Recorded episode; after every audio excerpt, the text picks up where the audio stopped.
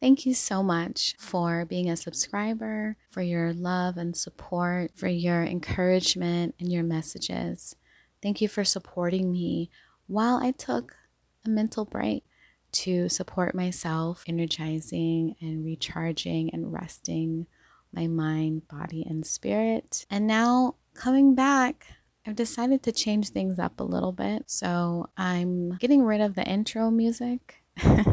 just because I always fast forward through it when I listen to a podcast. I don't know if you do too, but I really don't listen to the intro music. So I getting rid of that. And also, I want it to be a little bit more meditative. Um, I'm calling it motivational poetry. It doesn't rhyme. I mean, poetry doesn't have to rhyme, right? Um, but with this new format, it's definitely about supporting you even if it's five minutes a day or five minutes a week, this podcast is here to support you.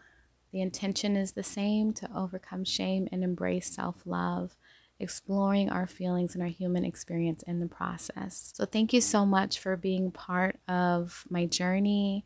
Thank you for your patience, your understanding, and your support. And I'm looking forward to sharing with you, connecting with you each week.